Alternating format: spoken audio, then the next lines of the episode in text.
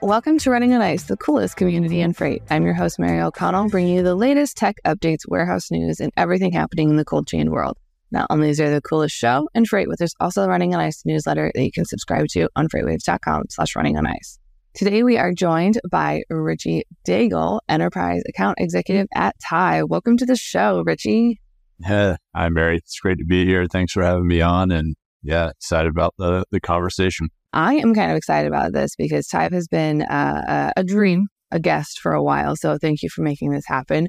Uh, before we get too far into our interview today, let's get some background on you and kind of how you got started at Tive. Yeah, I joined the Tive team almost two years ago. Um, yeah, I was really impressed with the technology, uh, the culture, uh, kind of the ethos behind the company, what they were trying to achieve, uh, the success that they were having and are still having. Um, just wanted to be part of that. You know, I, I saw it as a, a, technology and something that has tangible impact and on you know on transportation and, and even the world at, at, at, large. You know, like helping refrigerated freight and and actually even regular freight. You know, any type of freight. Um, get to where it's supposed to be and reducing re- waste and reducing the amount of freight that gets damaged, that gets lost, that gets stolen.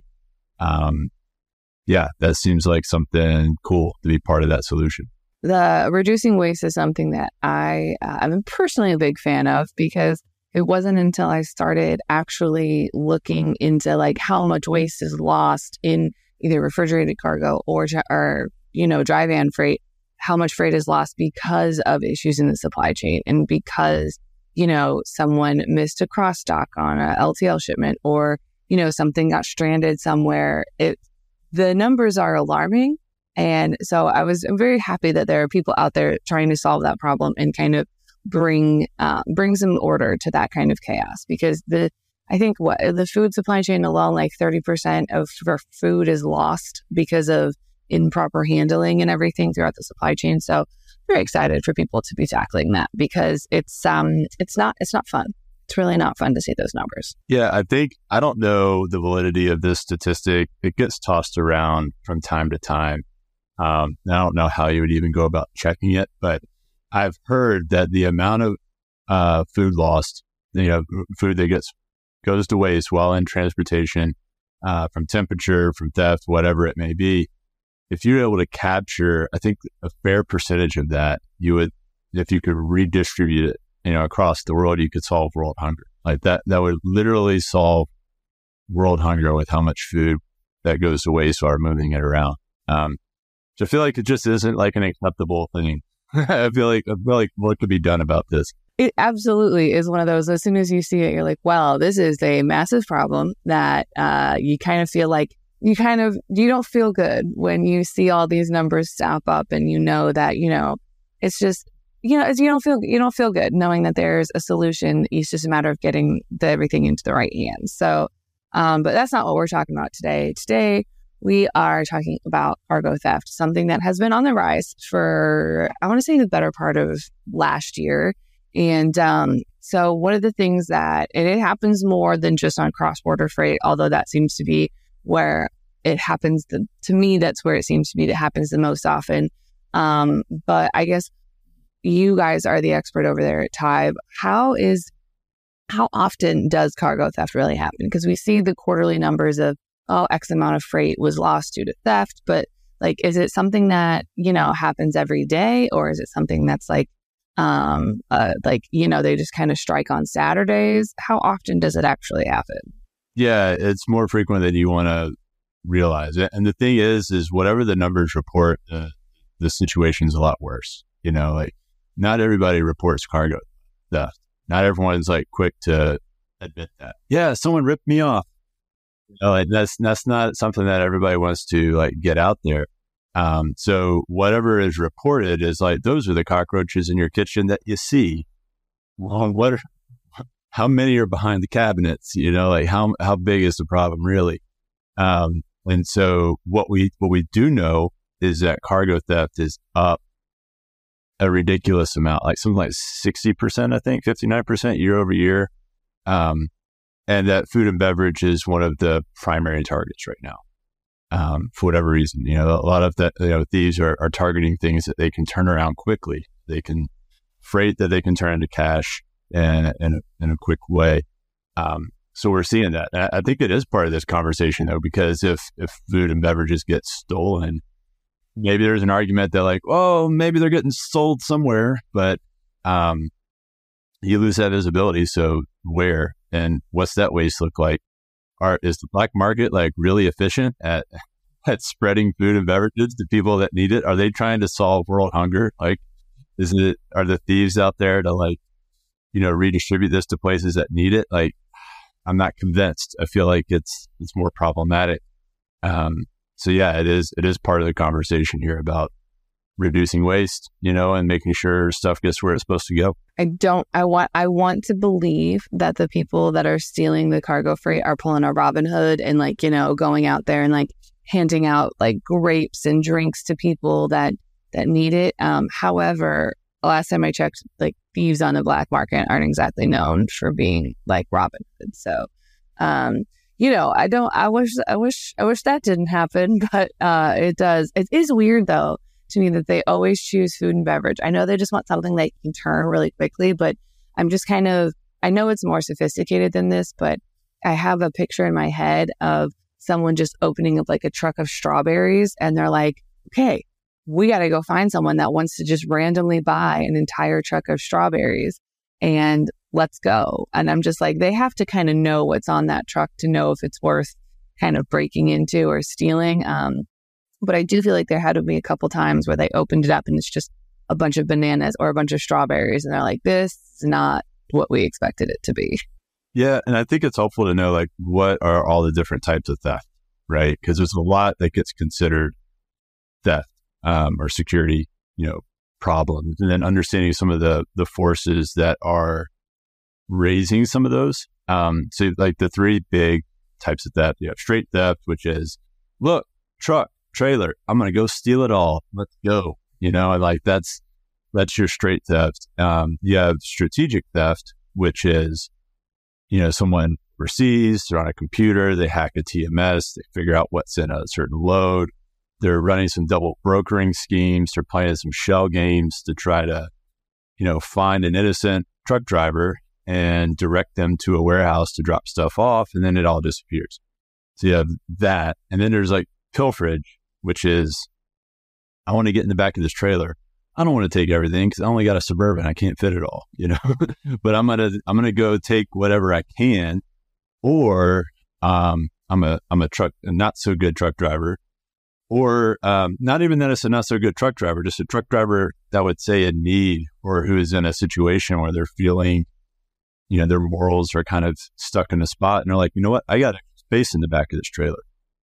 And you know what? Uh, inflation is going up. It's more expensive to put food on the table. My rent just went up. I have all these new economic pressures and the market rates are on the floor and I'm not making much money. And I got to make money somewhere. I got to, I got to get creative. And these people are paying me money, but I got a third of a trailer that's empty or a half a trailer that's empty. I'm to go pick up this other LTL load. I'm to go pick something up and make some extra profit, you know? Um, so there's that. And I think that would fall under pilferage as well. And those intentions may be somewhat just and somewhat, you know, understandable. But depending on what gets put in the back of that trailer, there could be off gassing that could ruin the freight that's already there. There's all, all kinds of security concerns, ETA concerns, etc., that, that come with that. So a lot of different things that are happening. I think straight theft is kind of flat right now, but pilferage and um, his strategic theft are kind of skyrocketing. I was gonna say this when you brought on that like oh I'm just gonna go pick up that LTL load or that partial load to fill out the rest of that truck. I cannot even tell you how many times I would sit in the on the floor and listen, and it's like no, you can't go pick up another load. Like no, you can't do that with this. Um, I feel like that has to occur 10 times more often than anything else. I feel like that has to be one of the more common ones um, but although, you know, we have heard more and more stories of, you know, people ha- like hacking in and, you know, double brokering is on an insane rise. And that, again, is one of those where what are those numbers actually? Because I don't know that everyone's reporting every time that they got got, you know? Exactly. And, and, then you have, you know, along with the same, um, you know, inflation's going up, rates are down. I got to find ways to put more money on the table. I'm going to cut some costs. So I may take that reefer unit that should be on continuous and set it to automatic or shut it off for a little while and save that fuel. You know, that that's sort of behavior that kind of falls into the same realm. It's understandable. And I get it with like the market pressures that are at play right now. But um, this is where, you know, visibility, communication, trust, relationships. You want to have relationships as uh, strong relationships with as many people as you can that are in, that have a hand in your freight. Um, and then you also want to have technology in place that allows you to understand when stuff is happening that shouldn't be. Um, and that helps strengthen those relationships, I think, and, and, keeps everybody on the same page. Oh, yeah. I know that uh, the end of last year, everyone was saying, oh, utilize those relationships, kind of help your carriers get through a hard time as they were there to help shippers get through, um, you know, crazy high spot rates. Um, I think it's now even more than that of, you know, remember those carriers that were there for you, use those, lean on those guys. And, um, you know, I personally, if I were in a shipper seat right now, I'd be extremely hesitant to bring on some new carriers. Not that there aren't amazing carriers out there because they are. It's just a matter of, you know, that trust of, okay, well, you know, everyone, it appears that everyone's getting taken advantage of left and right. How do I know what a good carrier is? How do I know that this is someone that is good if I don't necessarily have one of our trusted carriers vouching for them. And also, you never know. And sometimes that carrier will hire some someone that doesn't exactly have the the most due north moral compass. And, you know, that carrier will just have a driver that maybe, you know, is on a hard time or it was presented with a too good of an opportunity. So I think that's that's something that, you know, everyone is kind of open, like they're kind of left open to have a theft occur, but it's it's hopefully less likely if you have those strong relationships and you know you're going back to those that you know and trust that have a proven record on you with you. You need both right? I, mean there's this whole concept of redundancy. You know there was uh, before the pandemic it was you know just in time like let's run super lean. And now it's like post pandemic everyone's like maybe we should call it just in case and like be careful you know? And it's like um I get it, but uh, and so there's this move towards more resiliency in, in supply chains, and I think what that looks like in practice is both like strengthening the relationships and leveraging technology to um, you know increase the overall level of awareness and transparency and visibility that you have in place so that if you do have to bring on somebody new you have something there that gives you kind of handle some of your risk you know helps you keep a better eye on things. And then you never know what's happening with the people that you've trusted for a long time. You, you lean on those relationships, but at the same time, you want to also have, you know, your own own control over over the the data and what's happening with that freight.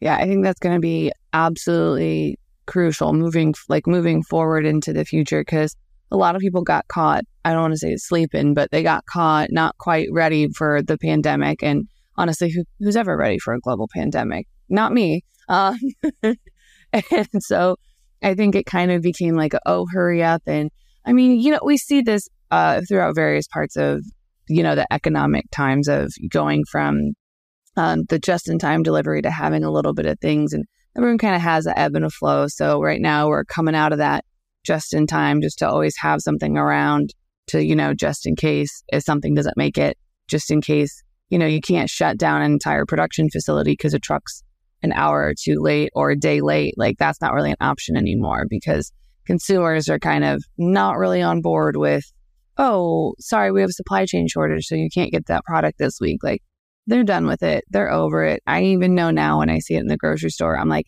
how bad are things at your, like, how bad is this shipper at supply chain? If now I'm still seeing it unavailable to get it doing to supply chain problems, I'm like, how bad is that? Because that's got to be pretty bad that like you're still struggling. Yep. And I think like in the security world, what we see is, you know, your your overall solution process supply chain is as strong as its weakest link. And, you know, from a security standpoint, what are the weak links in that chain from from freight security? And you, you can kind of plug them into three basic buckets. You know, there's a hardware component, there's a software component, there's a people component. Um, hardware is basically like where is your data coming from? Where is your visibility coming from? Are you dependent on um, a driver being compliant? Are you dependent on ELD? Are you dependent on something where you don't have complete control? Or are you utilizing like an IoT device or something where you have way more control of the data, the validity of the data, where it's coming from, and not needing to, to rely on another human for you to get that data? So there's that data hardware sort of bucket. Like, how strong is that? How strong are your software systems to be able to make all that data like ingestible and actionable? And do you have people that can take action if something comes up? Um, so if you, are you going to know when the doors are opening to your truck? Do you have technology in place that's going to give you that visibility, like the moment it happens? And if it does happen, is that data going to be going into a system that makes it easily known to a lot of people? And do you have people in place that can take action and do something about it in that moment? I think these are questions that, that companies should be asking themselves a lot more right now. I think that it's a hundred percent spot on because, you know, sometimes people through the flow of data, I I've seen it myself where, you know, we only get thing, we only make a call like once or twice a day. And that's when a whole batch of, you know, data for uh, processing or invoices or anything like across the board, just a whole bunch of data comes in like every couple, like twice a day for certain vendors and other vendors, it's a different one. But, you know, on something as important as, you know, is someone accessing your trailer? Is, you know, what temperature is your, is your freight at given any time during the day? Um, to only get those updates like twice a day or maybe at the end of the day or not necessarily having an efficient workflow where those are immediately brought to the top of the queue. Like those are things that you need to know. Those are plans you need to have in place because otherwise if you know that someone's opened your freight and or you've opened your door and then you know how long has your has the door been open and how long has that freight been subject to maybe a temperature that's not supposed to be at then you don't want to find out about that two three hours later. You want to find out about it now which means you know you do kind of have to implement those workflows and say okay well this is a priority. So anytime you see this this is what this is the plan you have to make for it. Because you can have all the alerts in the world but until you have someone to sit there and make that actionable plan from it that's when that's when like the real the real the real work begins. Exactly. Like if you find out someone's opening your doors um and the the load's not anywhere close to a destination what are you going to do? What's your next step? And, and, and, like you need to have an sop or some sort of plan in place for that. So to your point is like get the get the technology in place first of all so that you know when things are going wrong if they do go wrong and have a plan. Because something like that, like so for the example of your doors coming open, it could be something that, okay, you you are getting burglarized and you need to make sure that your driver's okay and maybe get some law enforcement to that driver. Like it could be something like that. Or it could be your driver broke down and they're off, they're like they're transferring it on the side of the road but the driver just neglected to call you and say that oh they broke down and they were going to try and like get away with it, which it happens, but you still want to know about it. And because then what else have they been hiding from you? So that's where, like, even though it's like it's a, something so tiny, just doing that so you know what's going on. Um, not that, you know, the drivers are trying to pull one over on you, but sometimes mistakes happen and you, I've seen it myself where you got the two trailers up against each other on the highway and you just drive past and go, that guy's having a really bad day. Um, so sometimes it's, sometimes it's nefarious activity and other times somebody's just having a bad day, but still you want to know what's happening and that you should know what's happening because it's your freight at the end of the day. Yeah, exactly. And I think that there are ways today with technology to where um, you can raise your overall awareness without impacting your time. You can automate your awareness. You know, like, you can you can have different types of alerts in place over different criteria, whether the temperature range or whether it's doors opening or whether uh, there's a shock sensor that says your trailer just got hit by a train and that might be a problem, you know, like what, whatever it is. Or like the location of, of your freight. Like you can have, um, you know, overlapping alerts set up to text message you if something doesn't go to plan. Now your, your awareness is, is elevated without having to stare at dots on a map like crossing a screen.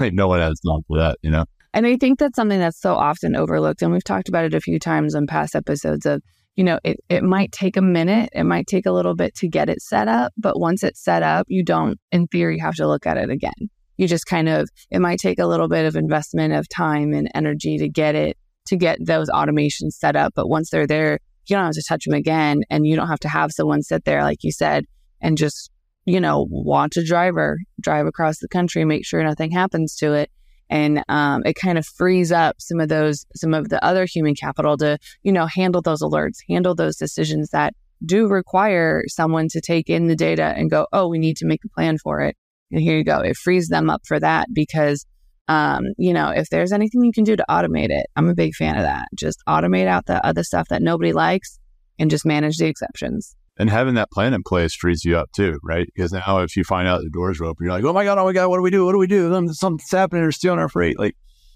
you're freaking out. Um, that's it. You, you don't want to be spending 30 minutes trying to like, who do I call? What do I do? What, what's next? Um, if you have that plan, okay, this is happening. Let's stay calm, make these phone calls. Here's what we do. And you get right to it. Yeah. It's that, uh, it's just that immediate jump in of, okay, well, X happened, so we're going to do Z, Y, and A or whatever. Um, it's it's. I think those plans, while nobody wants to think about it, I think they're absolutely crucial because it, like you said, it takes out that room for panic where you just kind of freak out and assume the worst. Like, no, we just follow these steps and kind of depending on what happens, this is what we do. And the result of that, it may, you know, no plan is going to be bullet. You know, this is going to stop 100%. But I think as a result, there will be moments where the phone call you make is not, hey, we lost a load, but hey, we still have it. And that's an amazing thing because here's what just happened. Um, and, and that's a much different type of conversation. Yeah, that's a conversation that you want to have, not the other kind. Those are not the ones that anybody wants to have. right. All right. So we are running out of time, but everyone that comes on the show has to answer this question. And Richie, you are no exception. Are you ready for it? I'm as ready as I can be. Okay.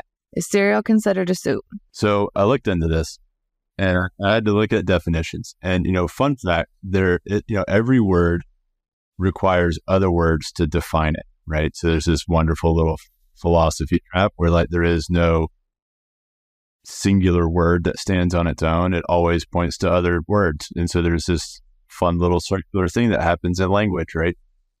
So there's always going to be room for debate here because there's always going to be this thing happening with words and which words you're going to choose and how you want to. So this, this is, there's no end, no definitive end to this question.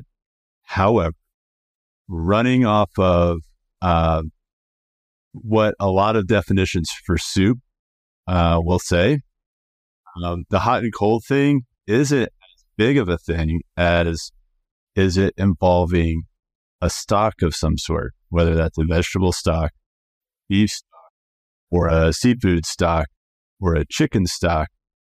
Most soups are going to require some sort of stock. And cereal doesn't have a stock, it's milk. And I think this is why you would find that smoothies are never considered, uh, r- rarely, if ever, considered soups, despite their liquid like substance as well, because there is no stock there. Um, it is all fruit and vegetables and ice and milks and stuff like that. So I think cereal would fall more into that realm, maybe a pre blended smoothie.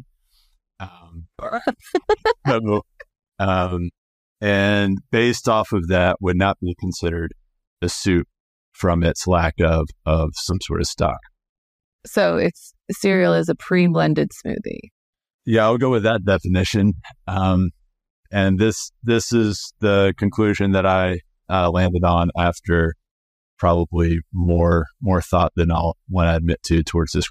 I like it. It's, we've not heard that re- that reasoning before. Um, you are kind of there's a uh, a smoothie re- or a smoothie place around here. Um, it's a chain, but I don't know if everybody has them uh, Smoothie King, and I really want to walk into Smoothie King and say, "Can I get a pre-blended cereal smoothie?" Let me know what happens if you ask that. Well, it's mostly staffed by like high schoolers, so they're just gonna look at me like I'm extremely weird. Um, but it's gonna be a fun education lesson for all of us. That's awesome. All right, so if anyone has a has a in addition to your uh, pre-blended smoothie, or if they have any uh, cargo theft questions to ask you, where can they find you outside the show? Yes, I'm on LinkedIn, Richie Daigle, D-A-I-G-L-E. Uh, email is Richie, R-I-C-H-I-E dot Daigle at tive.com or just go to tive.com and like submit something. Is Richie around? And like, I'll that to me and I'll, I'll, I'll get in touch that way. So awesome. Uh, well, I personally am a fan of the last one of just, is Richie around? or no, send that in your LinkedIn DM to Richie. Is Richie around? That's fair too. awesome. Thank you so much for joining us today. Thanks, Mary. You can catch other episodes of Running on Ice right here on YouTube or anywhere else you get your podcasts like Apple Podcasts and Spotify. Need more Running on Ice news? No sweat. Subscribe to the newsletter on freightwaves.com slash running on ice. See you on the internet.